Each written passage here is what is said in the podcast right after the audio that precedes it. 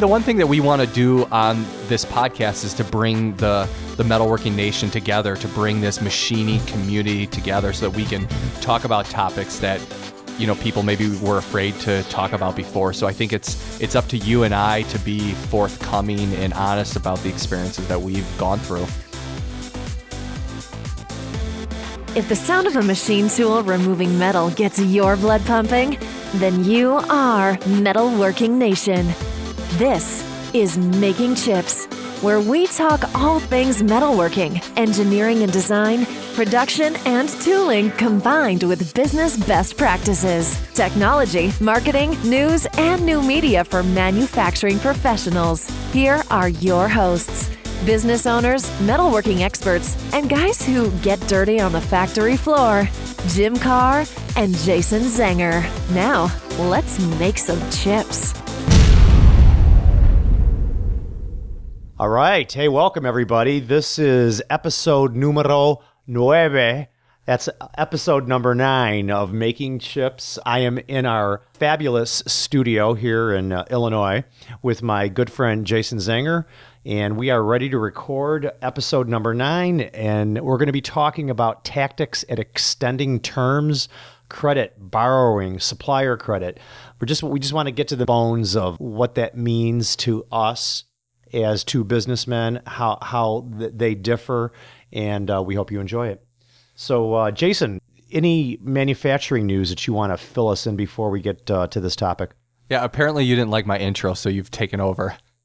Yeah, how did I do? That's my first time. You I've did done great. It. Good, good, good, good. Probably good. Better than me. Well, we'll see. Yeah, so one of the things that I ran across just recently is a company. Well, I don't know if you call them a company, but they're a um, they're a training facility called Workshops for Warriors. And what they do is that they transition veterans and injured veterans into civilian jobs by training them and mentoring them and helping them with job placement in the manufacturing industry. And when I saw, I actually saw this on Facebook. I don't know if they took out an ad and I came across it, but I was just, you know, immediately I, I I said, wow, this is this is great that somebody has decided to really be laser focused on who they want to target to train for the manufacturing industry. Very interesting. Yeah, it's a, it's a organization out of California. So I was just going to um, ask, where are they from? Yeah, so obviously that's where they're going to do their training is is in California, but I'm I'm sure that they have some, you know, future plans to be able to bring this to other areas um, if there's not other. Does it say what levels of manufacturing that they're trying to train? Is it like welding, or is it precision machining, or is it? It's all the above, I believe. Um, they're, all the different they're, yeah, they're they're definitely doing welding. They're definitely doing, you know, C N C machining. They're training in Mastercam and SolidWorks. Great, that's good stuff. Yeah, they want to be able to, you know, provide good jobs for our veterans, which I, I think is great. Fabulous. There's so much good stuff I'm hearing coming out of, you know, grants and getting the veterans involved. And, you know, I, I, I hear it all the time in my roundtable discussions about how how great it is to hire a veteran, that they, you know, they, they re- they're very good um, supervisors. They, they take authority well, that they respect authority. I, I personally... Car Machine have never hired a veteran, but I certainly would not be opposed to doing that in the future. I agree. And, and we actually have some job openings, and um, I'm looking at to see if I can be deliberate about looking at some veterans to hire for the position. Fabulous. Good luck. We'll let, we'll let everybody know how we did. So why don't you get us started, Jim, since you've taken over? Yeah, so podcast number nine, we're talking about credit terms. It's it's kind of a sticky subject, and you know, no one really wants to talk about money and borrowing, and and I, I got to be honest, I was a little hesitant about uh, bringing this out, you know, to the world as well. You mean to talk about your experience? Yeah, in this just area? My experiences, and you know, uh, what it was about, how I feel about it, because it, it it is kind of personal. Well, I mean, the one thing that we want to do on this podcast is to bring the the Metalworking Nation together, to bring this machining community together so that we can talk about topics that, you know, people maybe were afraid to talk about before. So I think it's it's up to you and I to be forthcoming and honest about the experiences that we've gone through. I agree. I think we're going to do our very best to achieve that. So, so yeah, so what what I've decided to to start out with, Jason, is What what are Zanger's and Carr's typical terms? I'll tell you what mine is, and I'll I'll pass the pass the torch to you. I want a brief Go ahead. Case of cash when I deliver my product.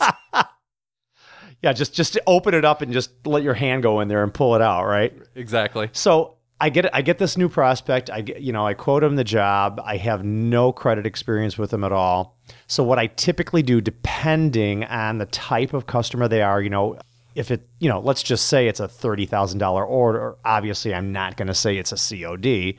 So what we do is I have office manager just do an overall credit check on it. We might do a Dun and Bradstreet just to see where they're at, to see if, they, if there's anything icky about that particular uh, new customer out there. If, if let me tell you, if they've got any dings against them, it's going to be out there and people are going to, you know, it's going to be very visible to to see. But typically what I do is if it's, it's it's somebody that's small, I always go C O D and I typically go with a credit card. It's kind of unconventional for the manufacturing industry to offer a credit card payment, but we use Square now and it's very easy. You could just insert it into your iPad, swipe, and boom, it's in with twenty-four hours. Yeah, I think for a new customer that that would be appropriate. I, you know, obviously somebody that you've been dealing with for longer than just that one job, you'll you'll probably have to extend some kind of terms, but we are also going through the process of defining our credit terms. And I think opening up with a um w- with a credit card is, is is definitely a good way to go. And and like you what said, what percent of your transactions are credit card transactions oh, at Zangers? Very like two percent. Is that it? I see. I would have thought it was way higher. I thought you were going to say fifteen percent or more. No, it's it's actually very small, but maybe it should be bigger. I know my dad and I were joking about this the other day, but you know, when, when a new customer, you know, when we get a new customer, he gets really excited and, you know, he really, um, you know, helps them to, to get established with us. And um, we were just talking about a couple, like thousands of dollars that we have to write off before the end of the year because, you know, we got these new customers and they skipped town and they never paid us. And I don't know no exactly kidding. how they were able to bamboozle us, but they did. And, um, you know, it's not, it's, it's not gonna, it's not gonna break us or anything, but it's a couple thousand dollars at the end of the year that we have to write off because they, you were a nice guy and you let them, you let them take the product on terms and they just, they didn't have the money in their back pocket to pay you. There, there's some people out there that know that they're going out of business mm-hmm. and they will intentionally say that they're looking for a new supplier, a new manufacturing company to deal with, and they'll target you and, and they'll get you excited and you'll set up credit for them and um and then they and then they're done and then you don't. So get how your do money. You mitigate that?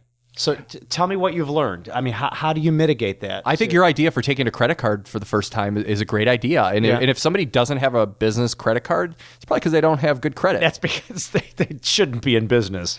No, you're absolutely right. So. I mean, you should, all, as a as a business owner, you should always have, I mean, you always need credit a credit card to buy, you know, office supplies and stuff like that. So, I mean, gasoline, it should be available. Yeah, exactly. I mean, even though gas is down to, you know, it's almost under two bucks a gallon now, but still you need a credit card. Yeah, I mean, I, I use my credit card whenever I can because I want the points. Absolutely. Absolutely. Okay. So we've talked about when we, when we have this new prospect, this new customer, we, we typically want them to pay that first transaction with a credit card if we can get them to do that. And then in the meantime, in the background, where our respective companies, our admin, our admins are doing the, the the credit checks on them. So then about a week after we do the credit check, we come to a conclusion that, hey, we're going to extend credit to you in X amount of dollars, and we will punch that up accordingly based on your the way you repay. So, and that, that typically works really well. We don't have any problems. We are a net thirty company. At least that's what we say we are. You know, I know that very few people pay net thirty. Right. It's usually forty-five.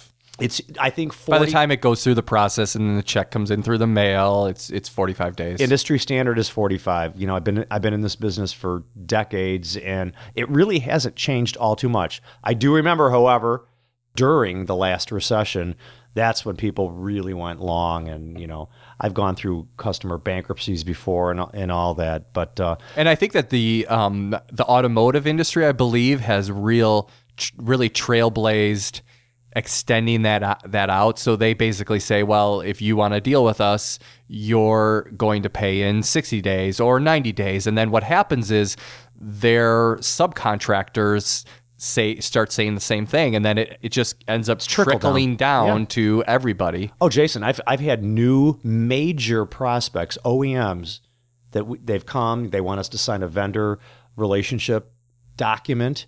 And in that document, there are ninety to one hundred twenty days. I don't know about you, but I can't wait that long for my money. No, it's thank ridiculous. You. It's ridiculous.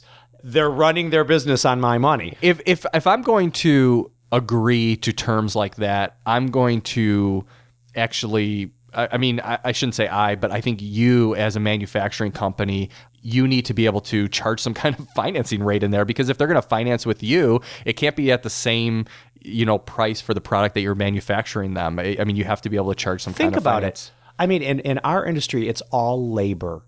It, labor costs are are the most expensive and the driving force within our industry. I had to pay all my employees the next week. I, so they got seven day, I got seven days up front, and they got to get paid. If the, these O E Ms are demanding ninety to one hundred twenty days, it's absolutely not a way to run a business. But would you do it if you knew that you could charge a above market level interest rate for that time? So for example, it's it's it, almost unethical to me in a way. No, it's I not. Mean, no, it's not at all, because you're you're doing the job of a bank. Yes. So you a bank's charge interest rate, so you should charge an interest rate for it. So if they're extending you out for an extra sixty to ninety days, then what what are what's the interest um, value associated with that? Because somebody has to pay it. Somebody's got to pay it. Somebody's got to pay it. If, if if you're extending credit, somebody's got to pay it. So can you do that? Uh, or do you not have? You don't have any of those kind of customers now. I do not now. have any of those customers. And, and I really, I, you know, I, I'm in a position that I can kind of pick and choose right now, and I don't want. I'm not. I'm not foreseeing my business going in that direction for long-term financing. Well, why don't you do an experiment in the in the next okay. job Something that, that comes your way? You can quote it two ways. You could say, okay, here's your normal price if you pay in our normal terms, and then here's your price as it relates to the terms that you would like, right, which are one hundred twenty days. Yeah. So with with that, I, you know, I've got some... I mean, is that, is that too controversial? I don't know. Mm, it, it, it could be. It certainly could be. But anyway, moving on, I just... Uh, Uh, there was a question that I think is really good. And what what is your approach? So I have an approach that, you know, again, our ter- car machines tool uh, terms are net thirty. Typically, everyone pays in around forty-five. When does Zanger's, and I'll share my what I do, but I'm asking you first, Jason, is when do you put the heat on? Do, do you have a certain threshold of days where you, it sets off an alarm, if you will? And what do you do? How do you, so let's say someone gets to sixty days. What what what happens at that point? Well, as I mentioned before, we're what's actually... Pro, what's de- protocol? Yeah, we're defining that process again, but we, we would definitely contact the customer and let them know that they are past due at sixty days. Mm-hmm. So you, the, the heat would be put on. Yeah, they'll get an email, days. They'll get a fax, they'll get a, a phone call, they'll get a statement. Okay. Well, they get statements every month anyway. Okay. So with us is, you know, forty-five is, is nothing happens before forty-five days. Correct. At forty-five days, my office manager comes out to me and says, here's where we're at. This guy's at fifty, fifty-five days. I said, okay, we're going to tag that particular account and we're going to really keep our eye on it. Once it hits sixty, then we start calling. And it's, we've been very successful with keeping that protocol within the company. forty-five, between forty-five and sixty, we're really looking at them. At sixty, we just start calling. We don't send statements. We don't send, you know, uh, so it's typically an administrative error that we find that they, they're not paying within our terms of, you know, thirty, forty-five. You know, they always lose it or whatever. Yeah, they, that happens all the time with us too. All the time, all the time. But after sixty days, from sixty to ninety, that is when it turns, it really elevates for us and, and it, things start to boil. I would almost cut somebody off if they hit ninety days, because you really have to evaluate whether or not that customer is viable. If, if that customer is going to uh, continue to, to help, because at the end of the day, it, it's a give and take. I'm giving you a product and you're giving me the, the money for it. If they can't maintain that way of doing business, that ethical way of doing business, I think that it really has to be reevaluated. Yeah, so we our, our company is a little bit different in, in our customer base. So we have thousands of customers, so we have to use a little bit more of an automated process. You know, you, you, your customers probably have a higher dollar amount. We have customers that, that spend anywhere from, you know, five hundred thousand dollars a year, or I'm sorry, five hundred dollars a year to, you know, million dollars a year. So we have to have a different process for those different types of customers. For some of our larger customers, you know, when they've run into certain kind of, you know, financial troubles or just need, you know, some extra terms, we have worked with them, and, you know, we, we try to be empathetic towards the situation that they're in. And, you know, it, as long as we have that open dialogue of communication, you know, we can work with them through those situations. Um, would you said that, would you say that's a key critical element about if if one of your customers is having some kind of financial issues, that they come to you and talk to you and say, hey, we're really having a, a hard cash flow problem. Yeah, they need to communicate. Exactly. And we talked about that in a, in a previous episode, that you might be having a, um, you know, just going through something that is um, isolated in, in your industry. And, you know, communicate with me, tell me what's going on, and let's figure out a plan. And you can kind of like read through it, whether they're they're being honest with you. Yeah, these are typically customers that I, I have a really long-term good relationship, relationships, long-term yeah, sure. relationships. I, I know the owners, I know the management staff, you know, everything like that. You got to feel it in your heart too. You got to feel it in your heart, absolutely. Yeah. yeah. yeah.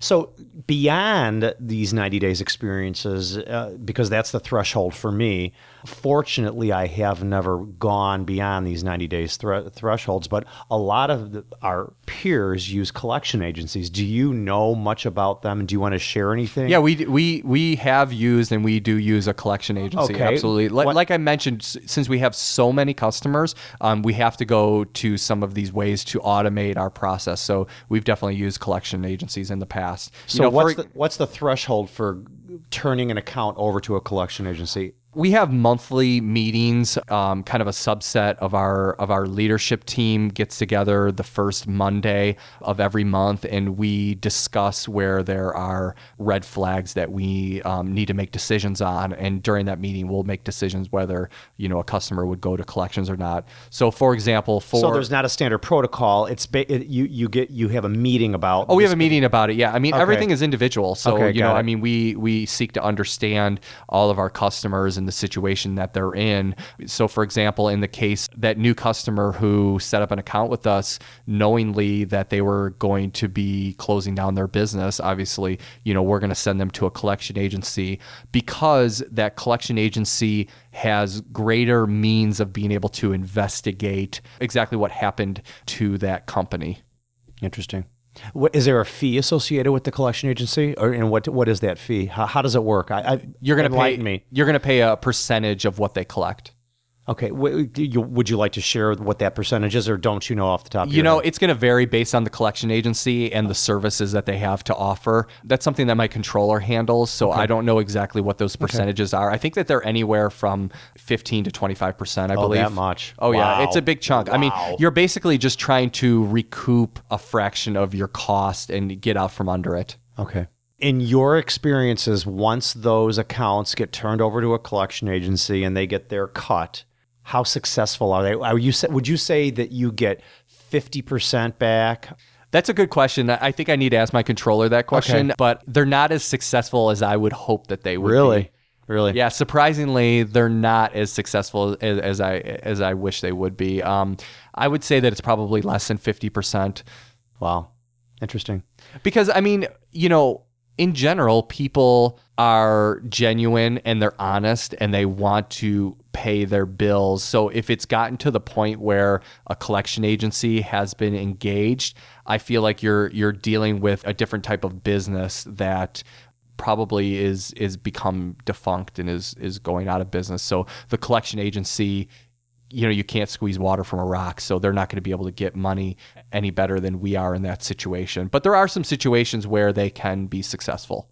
Yeah, I, I know a lot of people take, um, you know, have lines of credit for their accounts receivable because of cash flow problems, and that's another method behind paying your bills is by having a line of credit on your accounts receivable, you know, if you, especially if you're getting into a cash flow problem. Or are you talking about I'm, that you're selling your accounts receivable to a third party for cash? Uh, well, you can take a line of credit based on what your accounts receivable is. Like some banks, ours will particularly give us a line of up to seventy-five percent of our accounts Yeah, receivable. I think that that's a standard so, part of, you know, the banking relationship with your line of credit is that they're, right. you know, yeah, they're taking your accounts receivable into consideration. Um, what I was referring to, and I think it's called factoring, if I if I remember correctly, is where you're actually handing over your accounts receivable as an asset to this organization. Where, a third party. Yeah, where they're, you know, you you basically, as soon as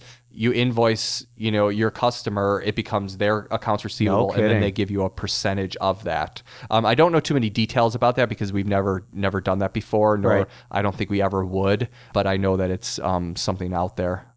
But I think you're you're once again, you know, you're paying too high of a percentage in order to to do that. Yeah, sure. You can also, um, I don't know if the, you, you had this on the agenda, but I mean, you can also insure your um, accounts receivables also. Hmm, I didn't know that. I would imagine you probably could, but oh, oh yeah, there there are um, yeah, yeah, there's it's insurance. Probably through your business insurance. Yeah, there's yeah. insurance companies out there that will actually insure your accounts receivable so that you know you have a deductible, and um you know if if a company goes bankrupt, you get back you know I I, I would assume it's one hundred percent. Maybe there's another percentage of that accounts receivable minus the deductible. Now it's not cheap. It's it's pretty expensive, but really? you know no insurance is cheap, as we all know. Right. And that's going to be for another topic. Yeah, I guess we could talk about that. Yeah, no, I think it's a great one. Yeah. It's uh, insurance is a big, big pain point for us all, and um, I think it's something that we need to uh, share with our listeners. Anything new in the tooling yeah, so, um, spectrum? Yeah, there. Of course there is. So my my company, we're actually coming out with a new line of carbide U S A-made round tools called Z-Cut. So I guess I'm going to do a little self-promotion and and talk about that. So what do you mean round tools? Oh, I'm sorry. That's I've gotten in trouble for this before. That that's kind of an industry term. So uh, round tools would would encompass, you know, end mills, drills, taps. Basically what Z-Cut is going to be is it's going to be standard and high performance U S A-made carbide end mills. And drills. And drills. Interesting. Well, Great. Carbide end mills to start. What about the coatings that they're put, going to be putting? Oh, we're, yeah, we're going to have the most advanced coatings that are available because uh, on the w- tools. The feedback that I get from my shop is nowadays they're saying that it's all well. It's not only critical to have a grade of carbide that's superior, but it's that coating that goes on. Oh, absolutely, on. yeah. Because then they don't have to use, you know, a lot, a lot of the way we cut nowadays is not with coolant anymore. We're just we're just cutting f- with air, you know what I mean? Because the that coating that's on there is keeping the tool cool. It's keeping the metal cool. It's it's fabulous. Yeah, I actually made a trip out to the company that's going to be doing the coatings for our tools, and their coating facility was um, was pr- very impressive, and you know they use all the the latest coatings um, that they're going to be using on our tools. Yeah, it's very important. I'm amazed that when I got into this business, you know, we sold a lot of high speed steel and cobalt oh, yeah. products, and then you know it, the, it, it became ninety percent carbide, and now it's ninety percent you know advanced coated high performance carbide products. Yeah, I, I I've seen that evolution in my own shop. I mean, years ago, it used to be. I mean, it was low-tech, high-speed steel drills, a number seven drill with a one hundred eighteen degree lead angle on it. And you crossed your fingers when you drilled that hole that it was going to hold size because you didn't know what the hell was going to happen. Mm-hmm. Yeah, I think that we we talked about actually having a podcast episode that was dedicated to the evolution of the mill. So um, we should we'll Definitely have to bring out an expert to talk about that. Yeah. Uh, tools is tools is a major thing in the shop. We all know that, and uh, it's good to hear that uh, you're moving and evolving that uh, forward with an, your own line. Yeah, so you know, basically, what it's going to be is it's going to be a um, you know our own line of standard and high performance tools at a you know very competitive price. Great, good luck. Thank you. Can't wait to. I, I'd like a couple of those samples for my shop. Uh, I don't know if I can give you. A oh, sample. I bet you might you have can. to pay for it. Anyway, uh, glad to have you with us today and listening to us uh, talk about all this exciting stuff going on in the manufacturing industry. That wraps up episode number nine. Jason, why don't you tell our listeners how they can keep in contact with us and uh, where they need to go? Yeah, so go to making chips dot com and post a comment on the podcast page. And you can also reach out to us on Facebook, Twitter, different social media links that are available on our website. So, but the, yeah. the, the easiest way to get a hold of us would be to go to our website, make a comment on the podcast page, and enter your email address to be on our mailing list so that you can hear the latest and greatest from Making Chips. This podcast exists to improve the manufacturing industry. We want to hear from you, the owners, managers, leaders, and engineers from the Metalworking Nation. What ideas do you want to share, and what keeps you up at night? We want you to take something away from this podcast that you can use to improve your company, your team, and yourself. So let us know what you want to hear, and we'll see you next time on Making Chips.